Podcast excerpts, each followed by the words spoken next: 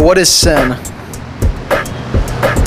It's a good question. There's no perfect definition to it. Sin is a moral, religious decision. I haven't really explored it for myself. To be honest with you, I don't know what sin is. I think it's a personal opinion. I'd say sin is what you feel. You know what I mean? If you feel that you done did wrong, then that's that's sin. You know. It's just bad. Sin is bad. Doing something that you know is wrong. If you know that it's wrong, They know that it's that it's wrong. Sin is when you do something that you know is wrong. When you do something that's uh, contrary to what you believe. Do you think that there are some sins that are worse than other sins? Is it all the same? Uh, yeah. Personally, I feel some sins are worse more than others. The quick answer is yes. My Catholic answer would be yes, there's mortal sins, and yes, so yeah. Tell me which ones are worse than the others. Um, I would think that killing somebody would be a worse sin than lying to your parents about something. Killing someone, Killing another man. committing adultery, Theft, uh, rape. Blaspheme, blaspheme. That's what I would say. To sit there and say there's not a higher power. That's the ultimate sin. Killing people is worse. Yeah, it's a lot worse than telling a little white lie, I think. I don't know. but I said, if a sin is a sin, then it's a sin. Sin is sin no matter way, no matter how you look at it. Sin is sin. You either sin or you don't sin. Is there any consequences for sin? I think so, yes. I don't know. I don't know about that. Yeah, it's called karma. It happens to us every day. I, I kind of feel in a karma that what comes around goes around. Whether it's a little slam the finger in the door or, or if it's a financial bind or whatever, you know what I mean? So if you do evil, it might not come back to you right away, but eventually it will. Is there any consequences for sin? I think so, yes. I think it affects the afterlife. In what way? Tell me a little bit about that. I don't think we can know. I don't believe in a heaven or hell, but I think it would be different for everybody. Consequences. That's not for me to perceive, and that's not for me to judge, really. Who am I to judge you for your sins, or you know, for my me for mine? I'm not here to judge who sins and who not sins, you know what I mean? Do you think you're a sinner? Uh, sure, sure. Uh, I don't think I'm up there in the, the, the worst sinners. You know, I feel there's some are worse than others. I'm a sinner on little things, but not big things. I guess I am because I'm not perfect. Do you sin? I'm sure I have, yeah, so everyone does it every once in a while. Do you sin? I do, Um, how often? Every day? Every week? every day. Daily. It's ridiculous, but yeah. I probably sin multiple times today. Every day I go to work. Every day I walk out the door. Are you sinning right now, by any chance? No. Is everyone a sinner? I don't. I wouldn't know. Everybody has some kind of sin. We always born into sin, so we're all sinners.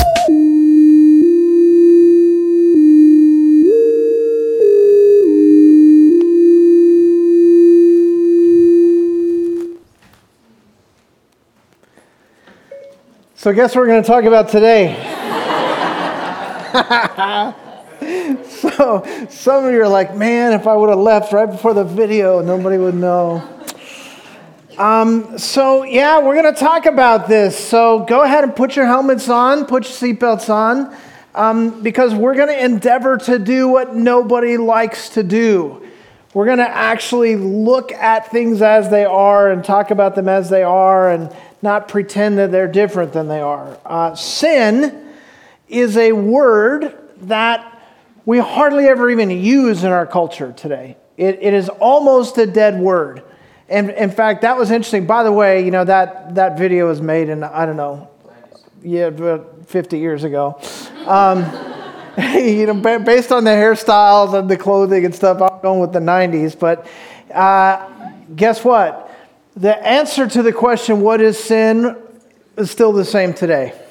The answer to the question, what is sin, was the same in the 1890s and in the 1590s and uh, before Christ. And the answer to the question has always been the same. But people have a different view that gets affected by their culture and what they've been taught and what they've uh, thought about it. Did you notice how many people talked about that, it, you know, if you do something that you know to be wrong, that, that makes it sin? So, if that's the case, if sin is defined as doing something that you know to be wrong, then who does that make the final arbiter of right and wrong? You, right? And, and so that gives you a glimpse of just how common that way of thinking is that I am my own Lord, I am my own king, I'm my own boss. I will decide what's right and what's wrong. And then if I do something that I think is wrong, then it's wrong. But if someone else thinks it's wrong, that's their problem. Have you noticed that when people um, get caught publicly, some politician gets caught with his hand in the cookie jar, or some famous person, and there's a scandal, and there's a need for a public apology, and somebody's going to stand up in front of a camera and they're going to apologize for what they've done. Um, have you noticed that when that happens, they never seem to use the word sin? Almost never. Uh, we talk about a mistake, or it, the, the, the one I really love is listen, if, if anything I did offended anyone, I'm sorry for that. I'm, I'm sorry that you are so stupid to be offended by my behavior, right? Um, to use the word sin would imply that there is a God to whom we are accountable and that sin is somehow defined by him. So we don't use the word sin. We talk about mistakes and setbacks and things of that nature. And it's not just those outside of the church that are doing it, but churches in general have abandoned the word. We don't talk about it. And the reason we don't talk about it is the way that many of you are feeling right now it's that sense that somebody is going to come and bang me over the head and tell me what's wrong with me, and nobody likes to be told what's wrong with them. And so we just avoid it. And when the church avoids dealing with a topic that turns out to be as significant as this, we are not doing anybody a favor. So let me just be clear there is no apology for the fact that we're going to talk about sin today. That being said, I'm not going to stand up here and talk about how you are worse than somebody else. Isn't that interesting that the guy said, Well, I'm a sinner, but not like, you know, there's a lot of people worse than me, right? And then there was the other lady, she said, um, You know, I'm, I've sinned in little ways, but not big ways, right? Um, and so, you know, good luck with that argument when you're standing before the judgment seat of God. Because sin, the topic, is a big downer, and so we try to avoid it. But here's what I feel I owe you sin is a big deal. And for us to pretend it isn't and to ignore it rather than run the risk of making somebody uncomfortable is not a loving thing to do. We've been studying the book of Genesis together, right? And we, let, us just do some recapping real quick here. Adam and Eve were placed into a perfect environment. They had a perfect relationship with God. They had a perfect relationship with one another, and they had no sin nature. It was unnatural for them to sin, and still they sinned. And then we have the story of Cain who ends up murdering his brother. But before he murders his brother, God does him the, the incredible service of coming to him and saying, Cain, I know what's on your heart. I know what you're thinking about doing. Don't do it. Do the right thing and you will be blessed. And still, after being directly confronted and warned by God, he still says, I'm going to do what I'm going to do because what seems right to me seems right to me, and I'm going to be my own king. And so we see that, that uh, Abel now is dead. We see that Cain's line has been cursed and they're wandering. And so God blesses Adam and Eve with another son, a godly line in Seth. And we see that the line of Seth goes on for a number of generations until we come to the time of Noah. And what, what he says about the world at the time of Noah is that Seth's godly line has become so wicked that uh, every person on earth is just overwhelmed by sin and wickedness and evil. So it doesn't seem to matter if you get a perfect environment, people still sin. And it doesn't seem to matter if we get warned, we still sin. And it doesn't seem to matter how long it goes, it doesn't get better, it gets worse. We still sin to the point where we, we read the story of Noah last week, where the whole of mankind has to be wiped out so that God can graciously give us a second chance to start again. So sin is a huge problem. And one of the strategies of Satan has always been to try to convince us that it's really not that big a deal.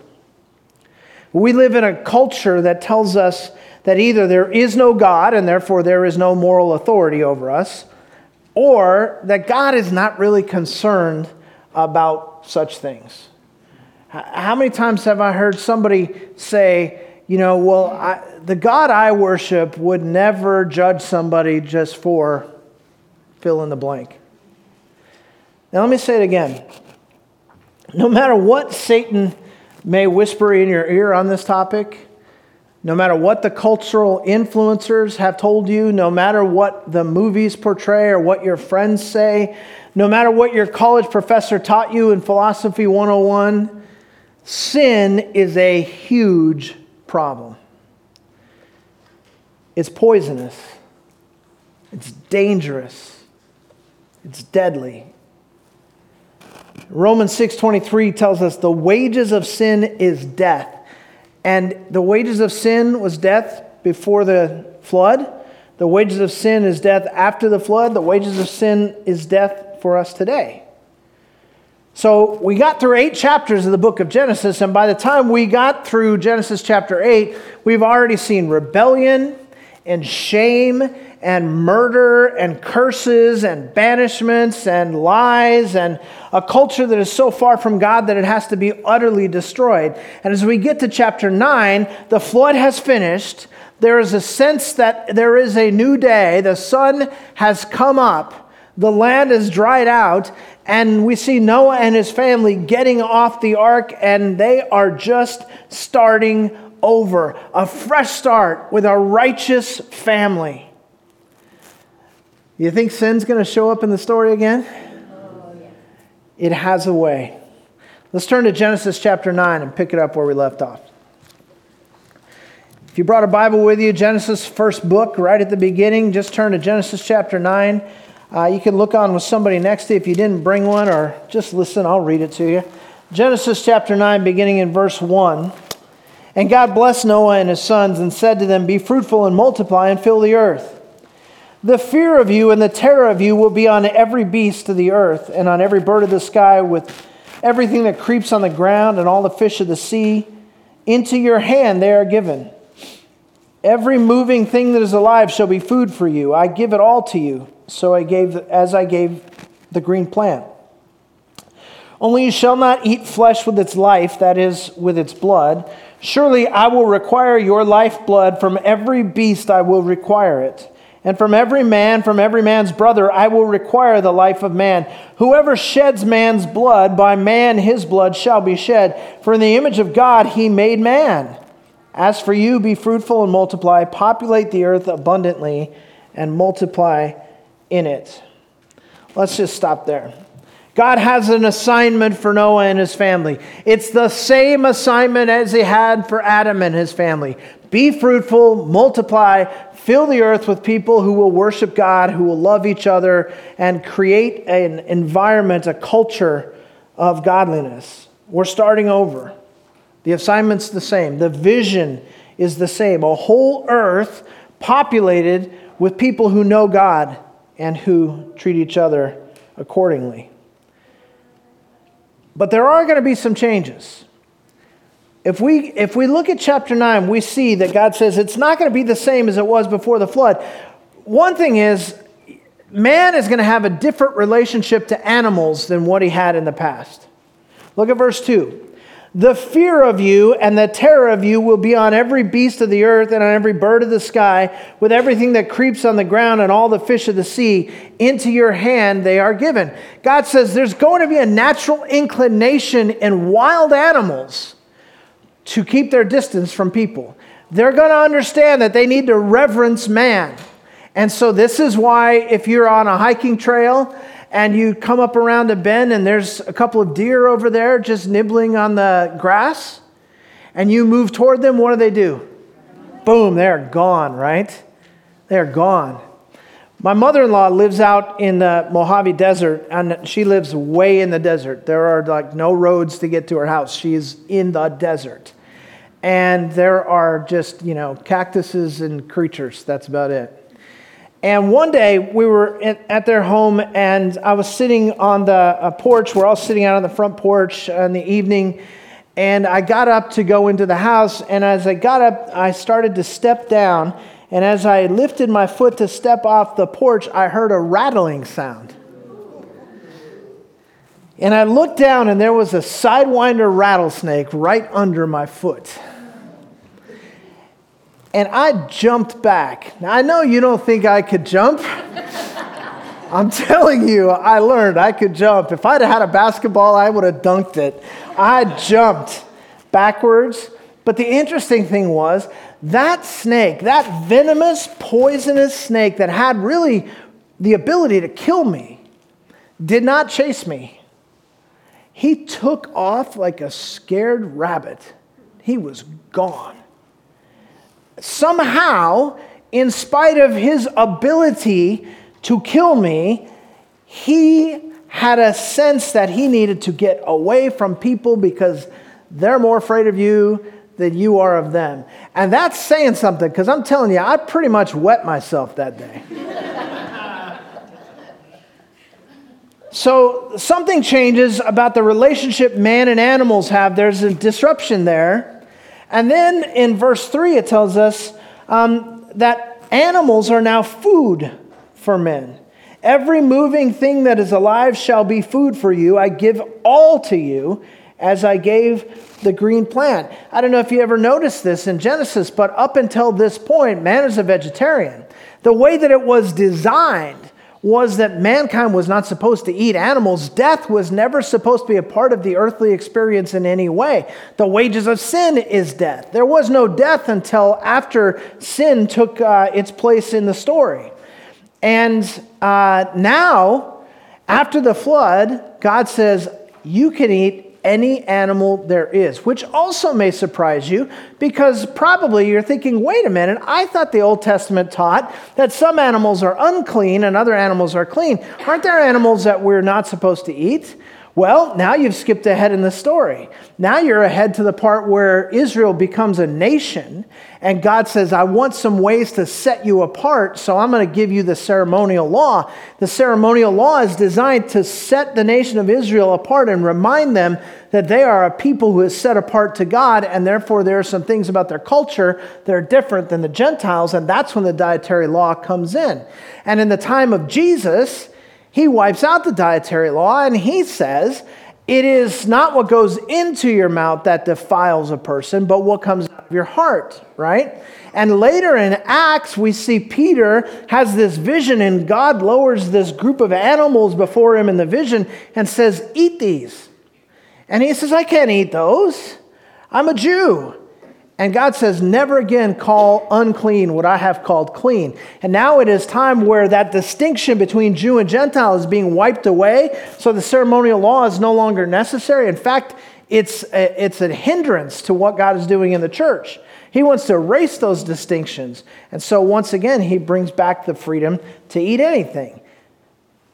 So there's no restrictions at the time of Noah but we're told that we can eat anything. Another thing happens in verse 5 capital punishment is introduced. Surely I will require your life blood from every beast, I will require it, and from every man. From every man's brother I will require the life of man. Whoever sheds man's blood, by man his blood shall be shed, for in the image of God he made man. So it's interesting that he says uh, if somebody's brother murders him, that brother will be put to death. Why? Why say a brother? Because we have one story of murder so far, and it's a brother, right? He's saying, listen, I, I have, I, I warned Cain, and I said, don't do this. And he did it anyway. And then I allowed him to wander the earth. But that is changing. Because man is made in the image of God, because human life is so incredibly valuable, for that reason, I am going to hold people to the ultimate accountability if they commit murder. Now, listen, I realize that in a room this size, there are tons of opinions about capital punishment. And I'm not here to argue whether there ought to be capital punishment in the state of California or in the United States. That's not the point that God's making here. It's not the point that I'm making. I understand that there are some dangers with capital punishment, that people make wrong decisions. That's not what all of this is about. This is God saying, Let me tell you how much you should value every other human being. That whatever's the highest penalty we can impose will be imposed on those who take the life of another person through murder.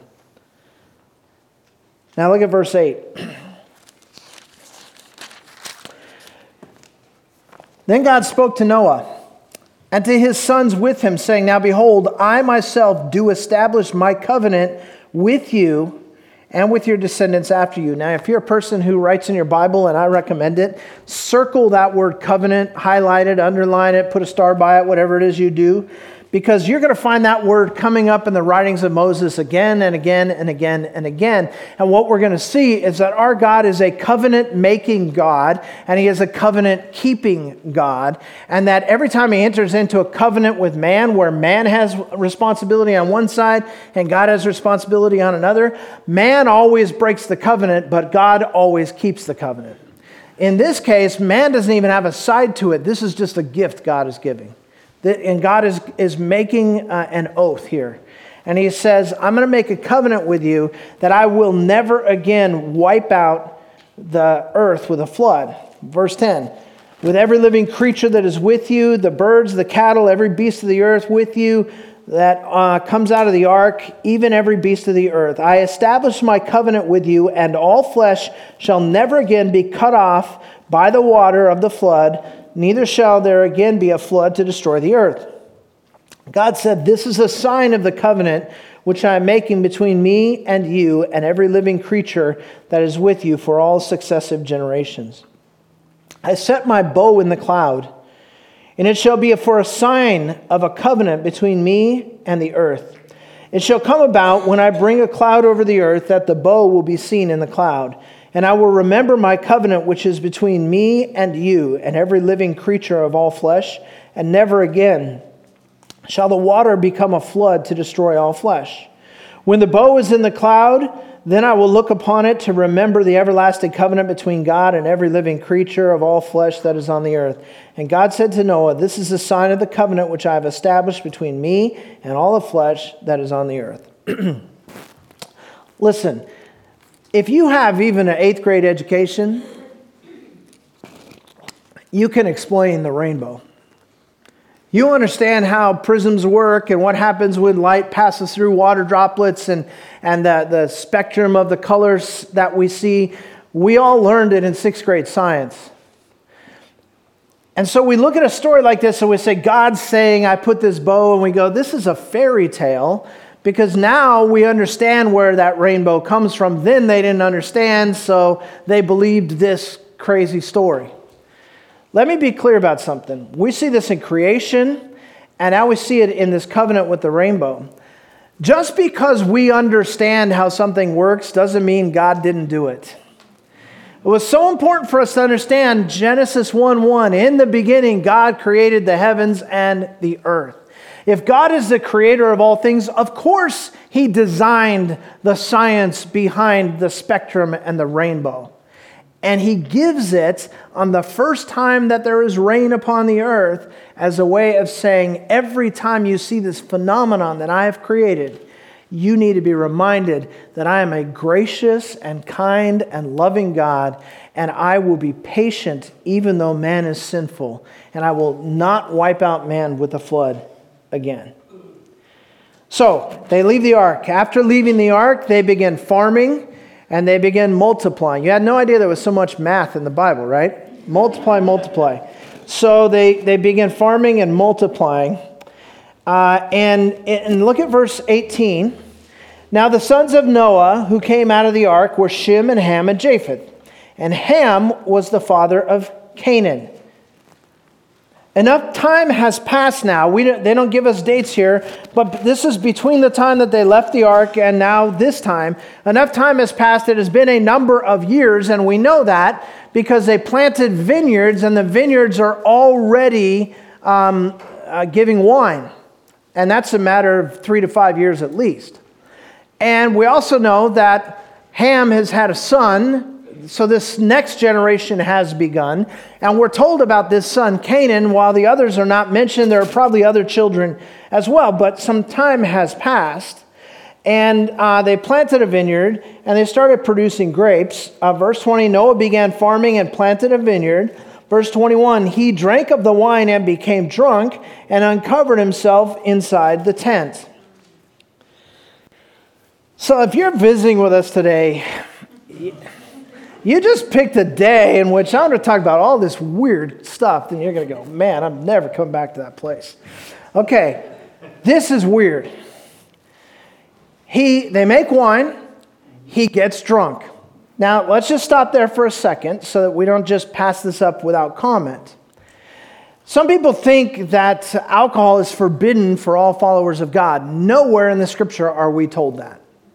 Okay? So you can make your arguments however you want. You cannot make a biblical argument that says people are forbidden from drinking alcohol. There's no sin in drinking alcohol according to scripture. However, abusing alcohol is another thing. We are, we are commanded not to get drunk with wine. Ephesians 5:18. Now, you may be saying, tequila is my drink. to which God says, don't push it, dude. right? So, so drunkenness is a problem. And the reason that drunkenness is a problem, which many of us can attest to from experience, is that drunkenness is a sin that leads to more problems. Amen? Uh, it, it, it's always the case. Even when you wake up the next morning and don't remember what you did, somebody remembers what you did. And it's a problem, right? Even when you're just going to drive a couple blocks and you end up in jail. See, alcohol abuse leads to problems, and that's what we see unfolding in this story. Noah, for whatever reason, drank too much, and he became drunk and passes out naked in his tent.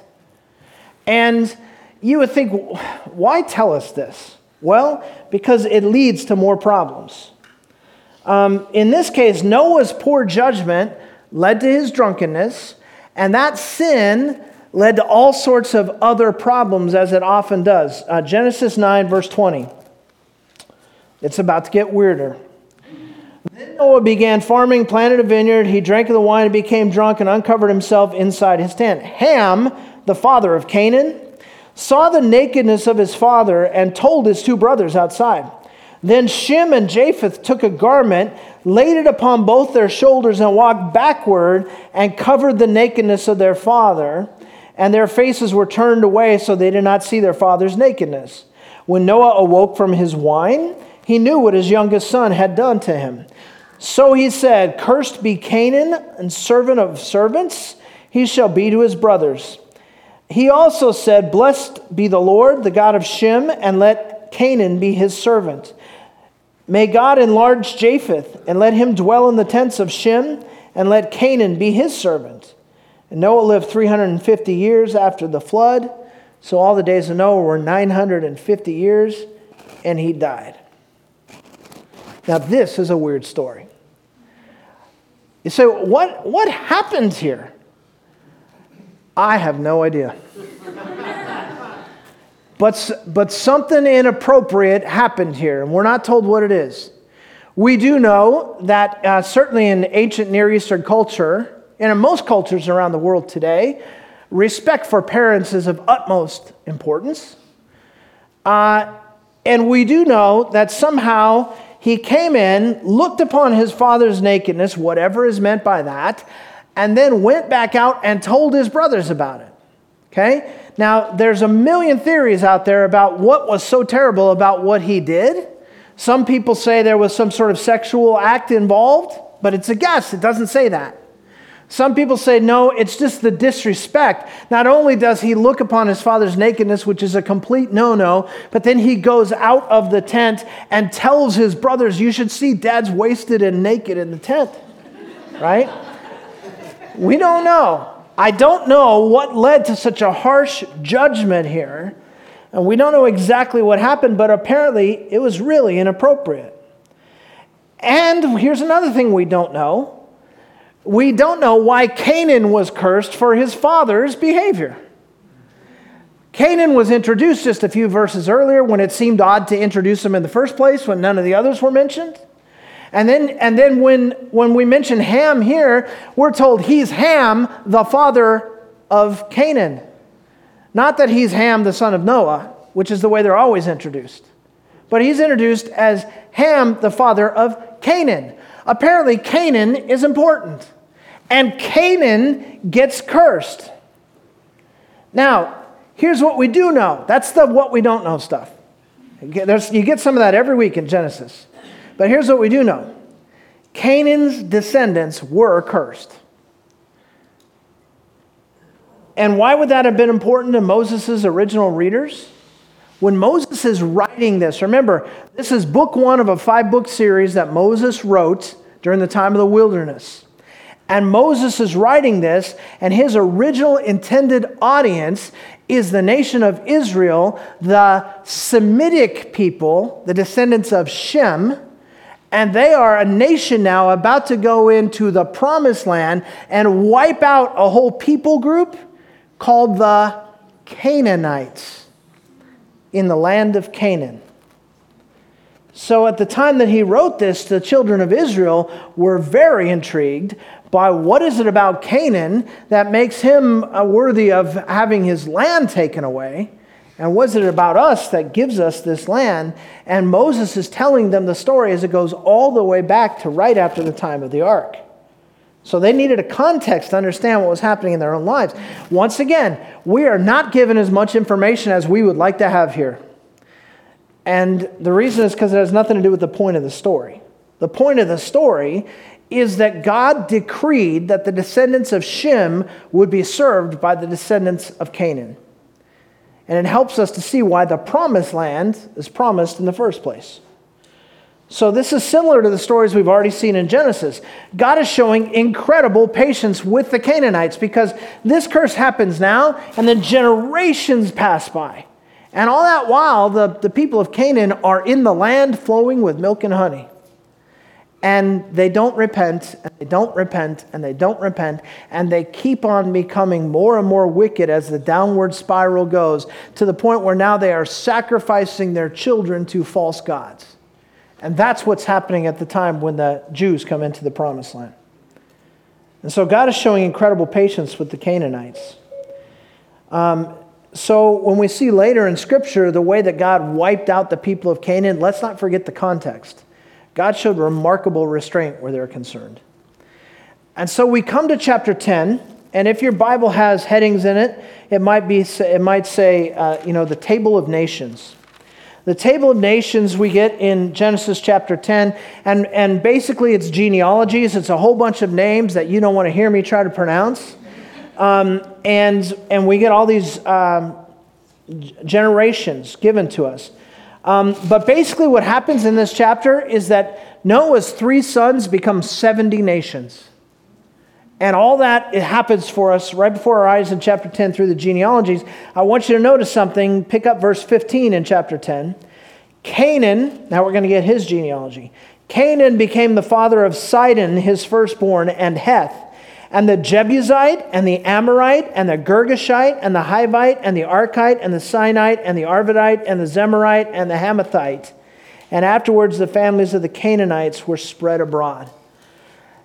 If you've read your Old Testament, you have heard those names before, right? Those are the people who were inhabiting the land of Canaan when Israel is given the promised land. So Moses is telling us a grand story here, and he's given us these hints to help us understand what is happening later. As we come to chapter 11, we're once again confronted with more questions than answers. Look at chapter 11, verse 1. Now, the whole earth used to use the same language and the same words. It came about as they journeyed east that they found a plain in the land of Shinar and settled there. They said to one another, Come, let us make bricks and burn them thoroughly. And they used brick for stone, and they used tar for mortar. They said, Come, let us build for ourselves a city and a tower whose top will reach into heaven, and let us make for ourselves a name, Otherwise, we'll be scattered abroad over the face of the whole earth. Now, what I need to tell you first of all, as we're trying to understand Genesis in its totality, is that the, the chronology here is a little bit clunky. We're not really sure exactly what comes before what in chapter 10 and chapter 11, because at the end of chapter 10, we're told that these are the list of these uh, people groups by their names, by their nations, and by their languages. But then in chapter 11, we're immediately told everybody spoke the same language at this time. So, the best we can do with this, and we're not sure, is that we think that we have chapter 10, which says, hey, listen, there's this huge thing that happens over time where three men become 70 nations by the generations. And a lot of years pass in chapter 10's story, right? And in chapter 11, he says, let me zoom in and show you a little piece of the story I just told you in chapter 10. Okay? He does the same thing in Genesis chapter 2. After telling us in chapter 1 that God created everything in six days, then he zooms in in chapter 2 and says, Now let me show you about when he created man, because that's special. That's important to the story. And it seems that he's doing the same thing here. That's the best I can do with this. We're not really sure. Um, but that seems to be the case. So it seems like these people have uh, come together, all speaking one language, and they have decided to start a city in a place called Shinar, which is basically ancient Mesopotamia. And they're going to build a great city, and this great city is going to have a huge tower. And they had those, uh, what do they call those? Ziggurat, right? Did I get that right? Is that what they call those? Those sort of towers, pyramid kind of towers. And, and, um, they start to build this thing, and they're going to build it so high that the top goes to the sky. Uh, and, and there's a lot we don't know about this. But what we do know is the reason they were building this city and this great tower that reaches past the sky is to make a name for themselves. Okay? We want people to know that we are a great people. We want people to know that we are powerful. And all it takes is a little bit of basic high school level study of ancient Near Eastern history to know that uh, when these cities started emerging around Mesopotamia and that area, that um, they commonly built towers of various types.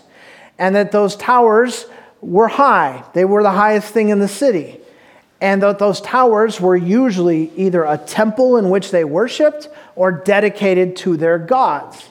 And the idea was that the higher the tower, the more mighty was your God.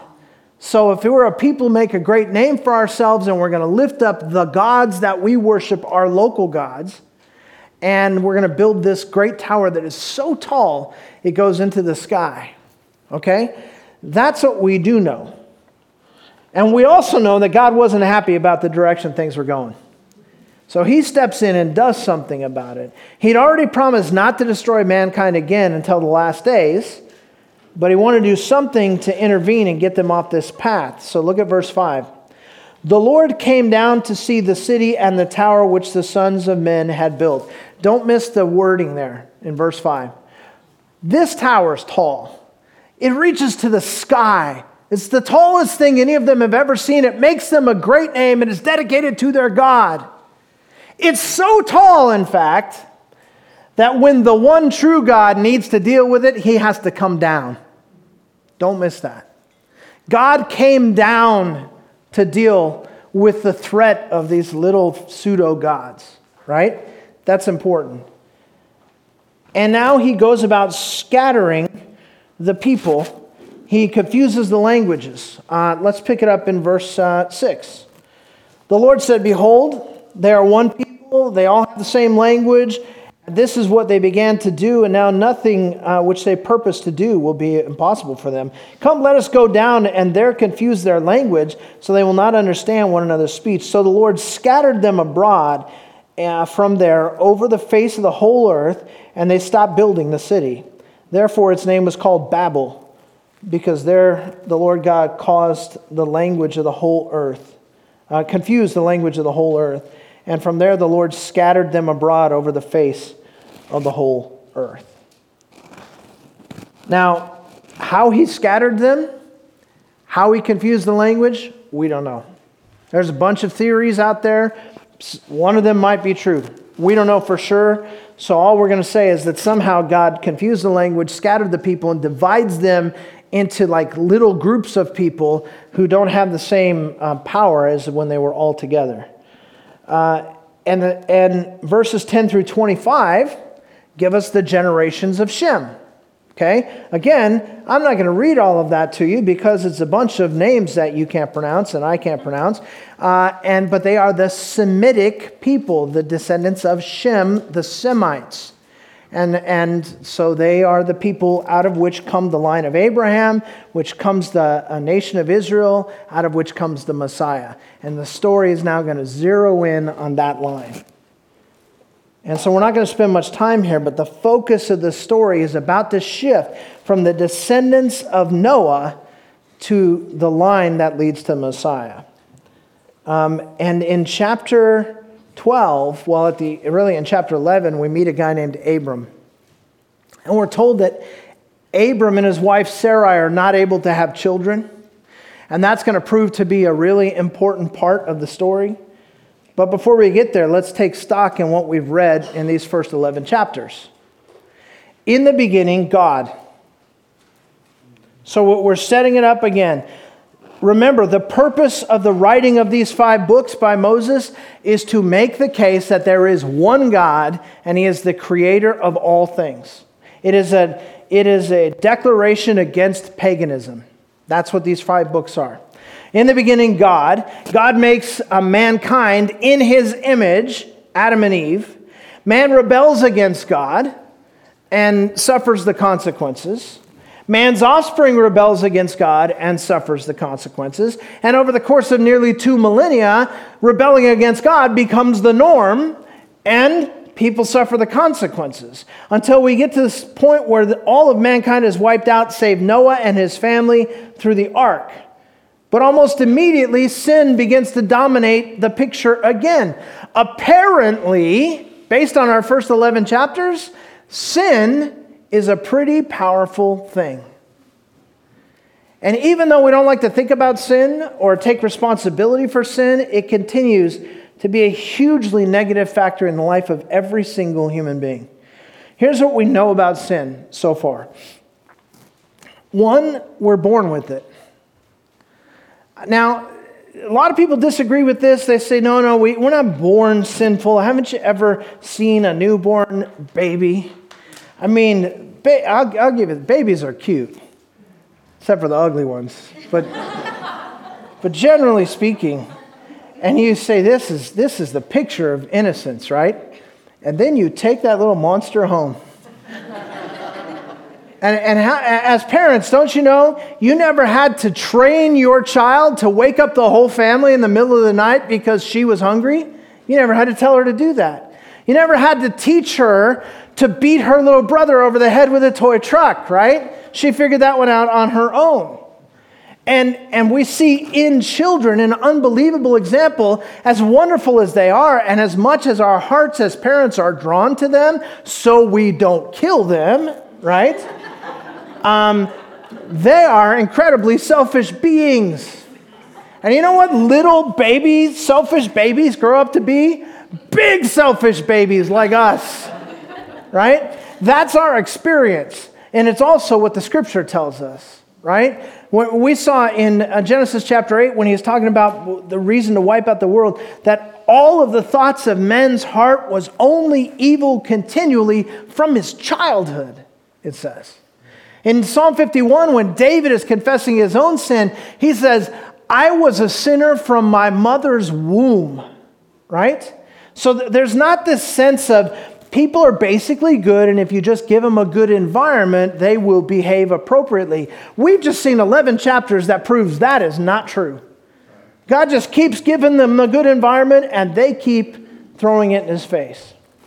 And so, um, number one, we have this problem with sin. We're born with it. Number two, even though we're born with it, we choose it. We always want to shift the blame, just like Adam and Eve. Remember, Adam messes up the whole thing. God comes and goes, Adam, what the heck happened here? And Adam goes, That woman you gave me, right? And men have been blaming their wives for stuff since then. And wives have been blaming their husbands, and everybody's pointing the finger at somebody. It's all somebody else's fault. And we just, we just carry this through in our culture. Yes, I know that you've been abusive to all the women in the relationships you've been in in the last 10 years, but it's not your fault because your father abused you when you were a kid, and that's so you can't help it. Guys, not only is that patently untrue, it's incredibly unhelpful. Because all that allows me to do is what I want to do point the finger at somebody else, and I'm not accountable, and therefore I don't believe I can ever change. And because I don't believe I can ever change, I am stuck in a trap, and this is the best life I can live. And God says, No, I came to give you life abundantly. So we're going to have to deal with the fact that we're born sinners and we choose to be sinful. At some point, we have to go, you know what? I can break the chain. I don't have to be like the person who hurt me. Listen, I'm not being trite here, I'm not being silly. All of us have scar tissue. Every one of us has been abused and mistreated at some point in our lives. Wouldn't it be awful if that meant we could never live an abundant life? That's not what it means. But we're going to have to face up to the fact that I'm guilty of my choices to sin. Third thing, we're blinded by sin. We looked at this a couple weeks ago in Romans 1. We won't get into it that much today. But Romans 1 tells us basically that man starts out with all this light, this spiritual light that God gives him, and that man just steps into the darkness. And that from the darkness now, he's forfeited a certain amount of light. And from there, he steps further into the darkness. And God just allows us to make choices for our own lives, and we keep stepping out of the light. And the further from the light you go, the less light you have to perceive God. And so we're blinded by sin to the point where we just get in a habit of living a certain way, and we think that's how we have to live. And we don't know any better. Fourth thing, and we'll wrap it up we are born in sin, we choose sin, we're blinded by sin, and we're enslaved by sin. See, why, why would a guy like me want to take a day when you got all these nice people who come, some of you are visiting for the first time, and talk about something like sin, which could be so offensive? The reason I want to talk about it is because it enslaves us, and Jesus came to set us free. And see, sin works like a, an animal trap that's set in the forest. There's some sort of sticky, sweet substance put in the trap, and some leaves are thrown in there until some bear comes and, and gets in that trap. And as soon as he does, snap, it shuts up, it shuts up on his leg, and he can't move. And it holds him, and he can't get himself out. Such is the nature of sin. So we could sit here and say, I don't want to offend anybody by telling anybody they're a sinner. I'm not telling you you're a sinner, I'm telling you we're sinners. And we don't need to be enslaved by it. And what we're going to see when we turn the page and get into chapter 12 and we start to see this movement toward the Messiah coming is that God didn't design us to stay enslaved by it. He has made a way to get us out. And so the rest of the story, with all of its ups and downs and all of it, it is marching just straight forward to a beautiful light place that says God is not going to leave us where we put ourselves. We don't have to be enslaved to sin. There's a person named Jesus Christ who did what it takes to set us free. That's the truth. That's the beauty of this whole story, which so far has been so incredibly dark it leads us to a Savior. But we're never going to find that Savior and experience that salvation and that grace and that real life until we're willing to admit, I am a sinner. I was born this way, and I choose sin. And I've been living in blindness, and I'm enslaved. And Lord, I need to be set free.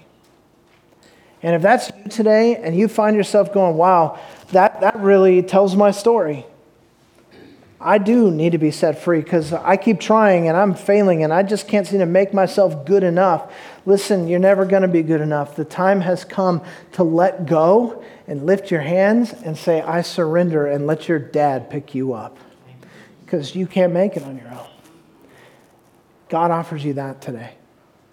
And so that's where you are, I just want to encourage you to let Him lift you up.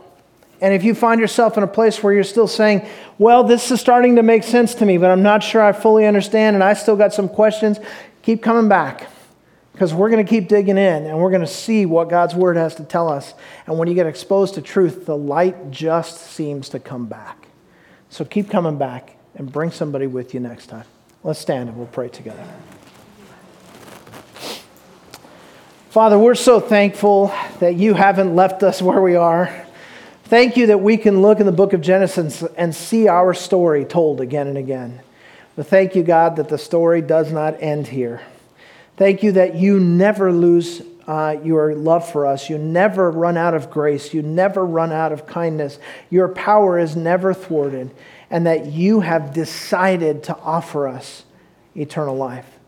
And so, Father, I pray for every heart here where people might be grappling and struggling with this, this challenge, where the enemy maybe is whispering lies, where experience tells us, I got hurt when I tried to trust someone before.